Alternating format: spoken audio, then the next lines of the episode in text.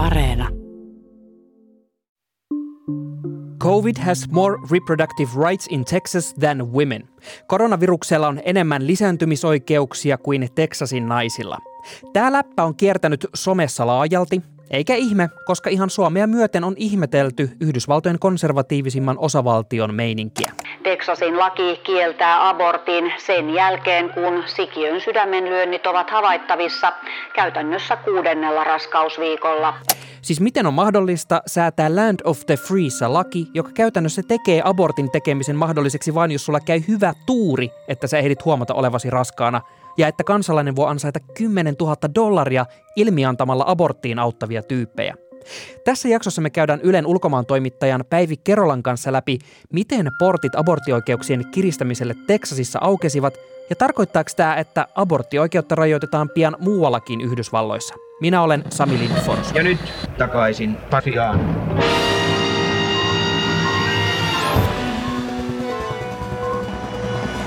Tervetuloa takaisin Pasilaan podcastiin ulkomaan toimittaja Päivi Kerola. Kiitos. Päivi, sä oot kirjoittanut tästä Teksasin kohutusta aborttilaista, ja tämä on noussut nyt isoksi puheenaiheeksi. Ö, mistä tässä laissa on tarkalleen kyse? No se lain perusperiaate on se, että sen jälkeen kun alkion sydämenlyönnit voi havaita, niin aborttia ei enää saa. Ja tämä tapahtuu yleensä siinä kohtaa suunnilleen kun kuusi raskausviikkoa on täynnä, eli hyvin aikaisin. Ja silleen ihan noin niin kuin, että mitä tämä naisen kannalta tarkoittaa, niin käytännössä raskausviikot lasketaan edellisten kuukautisten alusta. Eli semmoisella keskiverto naisella se tarkoittaa sitä, että kuukautiset on noin kaksi viikkoa myöhässä, kun kuusi raskausviikkoa alkaa olla täynnä. Mulla ei ole henkilökohtaista kokemusta kuukautisista saati raskaudesta, mutta niin silti tässä niin tulee jo heti semmoinen fiilis, että tämä on jotenkin tosi pieneen aikaikkunaan menevä asia. Miten, miten tämä niin käytännössä siis vaikuttaa siihen, että äh, ehtiikö nainen huomata edes olevansa raskaana ja miten nopeasti näitä päätöksiä joutuu tuommoisessa tilanteessa tekemään? No tietysti tässä tilanteessa voi olla niin, että moni ei edes tiedä silloin vielä, että on raskaana. Et etenkin jos on epäsäännöllinen kuukautiskierto. Että tämä, jos sanoo siitä, että kuusi viikkoa edellisten kuukautisten alusta, niin tämä on niin tosiaan vain keskivertonaisella hyvällä tuurilla siis jää se noin pari viikkoa aikaa siinä reagoida. Eli jos olettaa, että, että tekisi heti raskaustestin silloin, kun niin kuin menkkojen pitäisi alkaa. Huhu, eli toisin sanoen tämä on niin tavallaan just se paras tapaus, että jää edes se pari viikkoa siihen. Mitä tämä tarkoittaa siinä kokonaiskuvassa? Niin minkälaisen määrän raskau- raskauksia tavallaan tämä ikään kuin sulkee sen abortin ulkopuolelle tai aborttimahdollisuuden ulkopuolelle? No siellä on kansalaisjärjestöt on arvioineet, että, että 85-90 prosenttia niistä aborteista, jotka Teksasissa on tähän asti tehty, niin tapahtuu myöhemmin kuin mikä tämä uusi raja nyt tulee olemaan. Mutta ottaako tämä laki mitenkään kantaa ikään kuin niihin olosuhteisiin, miten tämä raskaus on alkanut? Et, et, Onko tämä vaan niin kaikille sama, että kuudennen viikon jälkeen nada? No aika pitkälle joo, että, että tässä ei ainakaan niin esimerkiksi siihen, se ei ole peruste saada aborttia, että sut on raiskattu tai että tämä olisi saanut insestistä alkunsa. Mutta että sit se, se voi olla peruste, jos tämä on, on naisen terveydelle vaaraksi, tämä raskaus. Teksasin aborttilaki on siis tiukka, mutta se on myös eriskummallinen. Kun yleensä lakia valvoo poliisi ja tuomioistuimet, niin tässä tapauksessa lakia valvovatkin toiset kansalaiset pääasiassa. Siis tämä on to- tosi poikkeuksellisella tavalla kirjoitettu laki siinä mielessä, että tätä ei, tämä on tehty niin, että sitä ei valvo ne osavaltion viranomaiset, vaan tässä tämä laki antaa niin kuin kenelle tahansa teksasilaiselle oikeuden nostaa siviilikanne abortin tekijää tai abortissa auttavaa henkilöä vastaan.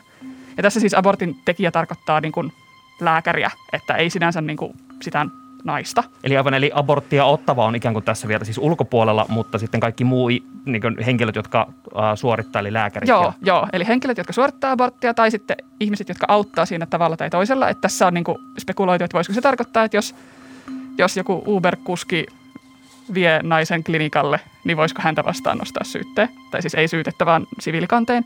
Ja siis siitä voi, että jos sitten tämä kanne menestyy, niin sitten sen abortin tekijän tai tämän muun henkilön pitäisi maksaa 10 000 dollarin korvaukset sille kanteen nostajalle. Eli käytännössä saat 10 000 dollarin palkkion siitä, että käräytät abortin. Summataan hieman. Tämä taksikuski, joka ajaa naisen aborttiklinikalle, voi saada syytteen avunannosta aborttiin. Jos kanne nostetaan ja hänet tuomitaan syylliseksi, hän voi joutua maksamaan jopa 10 000 dollarin palkkion tälle kanteen nostajalle. Ja kaiken lisäksi näitä kanteen nostajia voi olla useampia, vaikkapa sata. Silloin taksikuski joutuisi maksamaan korvaukset näille kaikille. Tämä on niin erikoinen kuvio jopa Yhdysvaltojen mittakaavassa, että ABC Newsin uutisissakin yritettiin saada tästä selkoa. Explain the $10,000, is it a reward? Is it a bounty? I don't mean to, I mean, it's just bizarre. Why, why would somebody, why should they get rewarded with $10,000? Mutta ei siinä juuri onnistuttu. It is what it is. Mutta ottaen huomioon, ettei tällaisia superkonservatiivisia lakeja ole aiemmin voitu Yhdysvalloissa lyödä läpi, miksi tämä onnistui nyt? Tässä taustalla, että miksi tämä laki on rakennettu tällä tavalla, niin on se, että tota, aikaisemmin monissa muissakin osavaltioissa on yritetty säätää tämmöisiä samantyyppisiä sydämen sykelakeja, tai millä termillä näitä nyt sitten kutsutaan. Mutta, tota, mutta al, siinä, näissä tapauksissa oikeudet on, niin kuin, alemmat oikeudet on kaatanut näitä lakeja koska, koska siinä on ollut sellainen, että siinä on ollut nämä osavaltion viranomaiset, jotka on niin kuin ollut se, joka, joka tavallaan valvoo sitä lakia. Mutta tässä tämä lain valvonta on järjestetty eri tavalla ja ilmeisesti siinä niin kuin y, syy, yksi syy siihen on se, että sitä lakia olisi niin kuin hankalampi, hankalampi haastaa oikeudessa.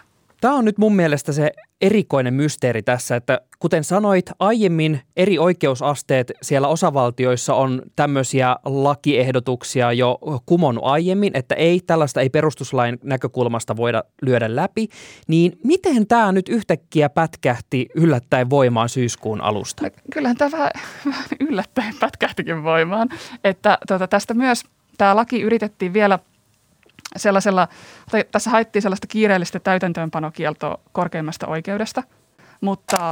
Korkein oikeus, jossa konservatiivituomaristolla on enemmistö, ei vielä ottanut kantaa lain perustuslaillisuuteen, ainoastaan sen lykkäämiseen. Eli hetkinen, toisin sanoen korkein oikeus otti ikään kuin kädet pystyyn ja sanoi, että me ei aiota koskea tähän ainakaan vielä. No siis sillä sanoivat, että, että tota, että palataan sitten tuonnempana siihen, että, että onko tämä perustuslain mukaista. Oliko tämä yksimielinen päätös? Päättikö kaikki tuomarit, että me ei haluta nyt tähän ryhtyä? No, se enemmistö oli niukin mahdollinen, eli 5-4, kun korkeimmassa oikeudessa yhdeksän tuomaria. Sä ehkä muistat Suomen politiikasta käsitteen eduskunnan perustuslakivaliokunta, joka on torpannut esimerkiksi korona-aikana lakiesityksiä, jos niissä on ollut kummallisuuksia, ja sitä aiemmin vaikkapa sote-uudistuksen. Yhdysvaltojen korkein oikeus on periaatteessa sama asia. Sen päätökset linjaavat vahvasti sitä, millaisia lakeja eri osavaltioissa voidaan säätää. Se koostuu yhdeksästä tuomarista, jotka toimivat työssään niin pitkään kuin ovat elossa tai päättävät eläköityä. Ja se, miksi tässäkin yhteydessä tuomareista kohistaan löytyy siitä, että nämä tuomarit nimittää tehtävänsä istuva presidentti. Donald Trump päättyneellä presidenttikaudellaan nimitti kolme korkeimman oikeuden tuomaria sinä aikana. Eli kun tuomareita on yhteensä yhdeksän – ja nyt sit, ja he kaikki oli tällaisia aika konservatiivisesti ajattelevia. Ja tosiaan nyt, nyt katsotaan, että korkeimmassa oikeudessa on kuusi konservatiivisena pidettyä tuomaria ja kolme sitten sellaista liberaalimpaa. Ja tämä on yksi syy siihen, minkä takia ympäri Yhdysvaltoja konservatiivijohtoisissa osavaltioissa on tänä vuonna säädetty tosi paljon erilaisia aborttia koskevia rajoituksia.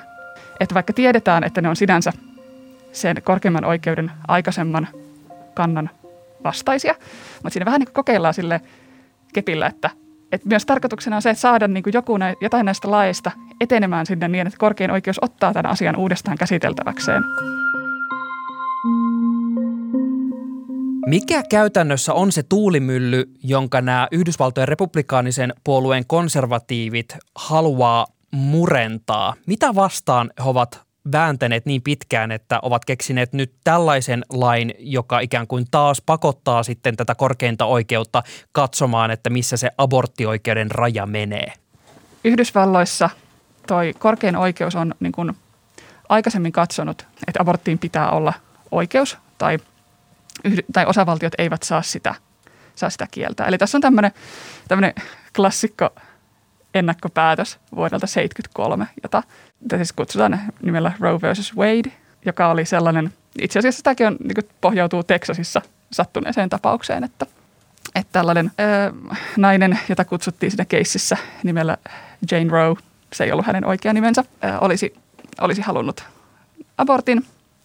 Texasissa se ei silloisen hyvin tiukan lain mukaan ollut mahdollista – ja tästä nostettiin oikeusjuttu sitten niin kuin Texasin yleistä syyttäjää, tai tämän alueen yleistä syyttäjää vastaan, jonka nimi nyt sitten olisi Wade, josta tulee tämä Roe versus Wade.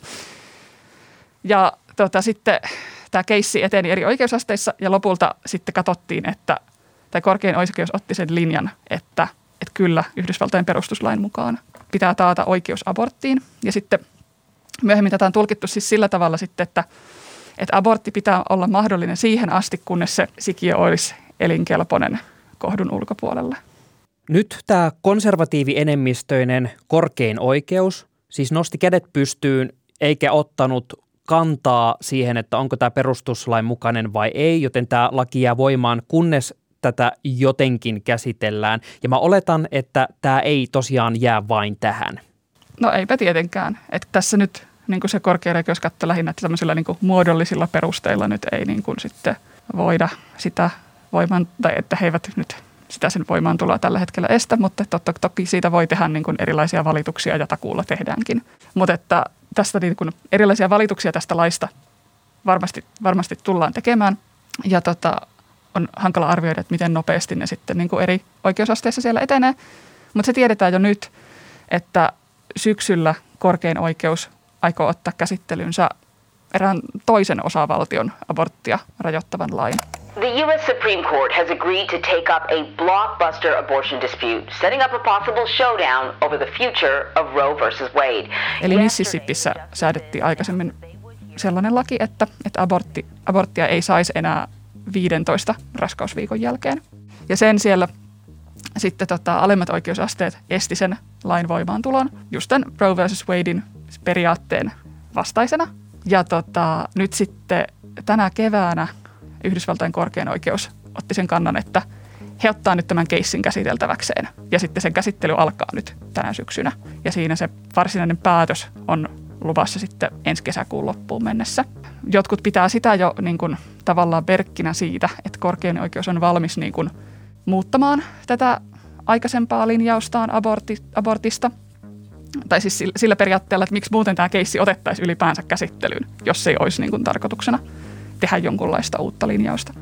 Äh, Onko Yhdysvalloissa tulossa semmoinen aalto, että just naisten aborttioikeutta rajataan ympäri maata tosi isosti vai äh, millainen niin, äh, poliittinen vääntö tästä alkaa?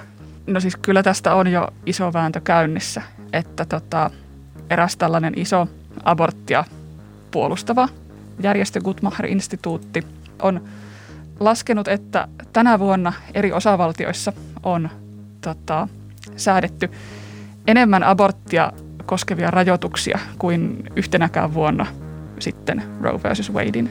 Ja tota, no, yksi syy tähän, tai yhtenä syynä tähän on nähty just se, että, että nyt tiedetään, että korkeimmassa oikeudessa on, on tota, konservatiivisimpia jäseniä kuin, kuin pitkään aikaan.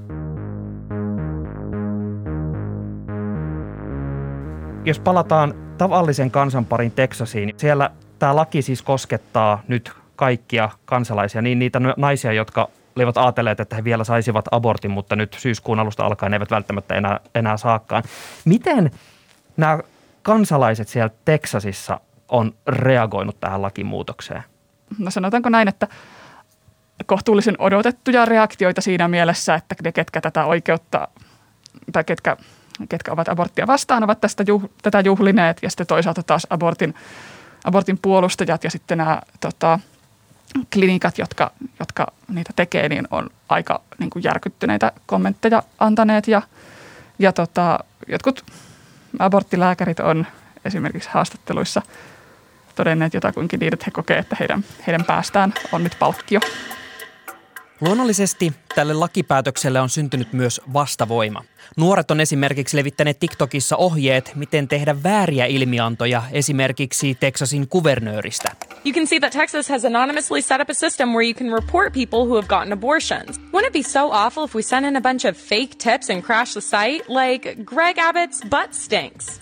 Erilaiset tota, tai aborttioikeutta puolustavat rupes organisoimaan sitten tällaisia spämmäyskampanjoita ja tota, ihan siis tarkoituksen saada se sivusto mahdollisimman tukkoon ja erilaisia meemejä ja pornoa ja mitä kaikkea sinne on nyt niin kuin suollettu. Ja siis nyt ennen internetvauhdissa. Internetvauhdissa ja, ja tosiaan sitten nyt viikonloppuna kävi vielä niin, että tämä, tämän sivuston palvelin tarjoaja ilmoitti, että se rikkoo heidän sääntöjään ja, ja tota, nyt kun vilkasin ennen tätä nauhoitusta, niin se sivusto ei nyt enää ole siellä ylhäällä. Tuleeko tästä syksystä, äh, jos seuraa niin Yhdysvaltojen mediaa, niin tuleeko tästä semmoinen äh, suuren aborttioikeustaistelun loppuvuosi? Kyllä tämä varmasti siellä otsikoissa tulee näkymään tämä korkeimman oikeuden käsittely. Vaikea on tietysti arvioida, että, että kyllähän niin Jenkeissä on tosi kovaa spekulointia siitä, että mitä sieltä, mitä sieltä mahdollisesti odotettavissa, mutta se, se linjanveto todennäköisesti tulee sitten vasta tosiaan ensi vuoden puolella. Kiitos paljon haastattelusta Päivi Kerola. Kiitos. Kiitos, että kuuntelet takaisin Pasilaan podcastia. Ja hei, jos tämä jakso auttoi sua hahmottamaan vähän paremmin, että mistä tässä Texasin härdellissä on kyse, niin laita ihmeessä jakso jakoon sun someissa, jos sulla on sattumalta vaikka semmoisia kavereita, jotka on kans pohtinut, että hei, että tämä kuulostaa tosi kummalliselta, mistähän tässä on kyse, niin ehkä hekin löytää tämän jakson ja oppii vähän uutta. Ja kun teet tämän jaon, niin laita ihmeessä tagi Instagramissa at Yle takaisin Pasilaan ja laita siellä meille yksityisviestiä dm että millaisia ajatuksia tämä Texasin tilanne tai tämä jakso sussa herätti. Nyt, moi moi! Niin, hyvät kunkilijat, minkä opimme tästä?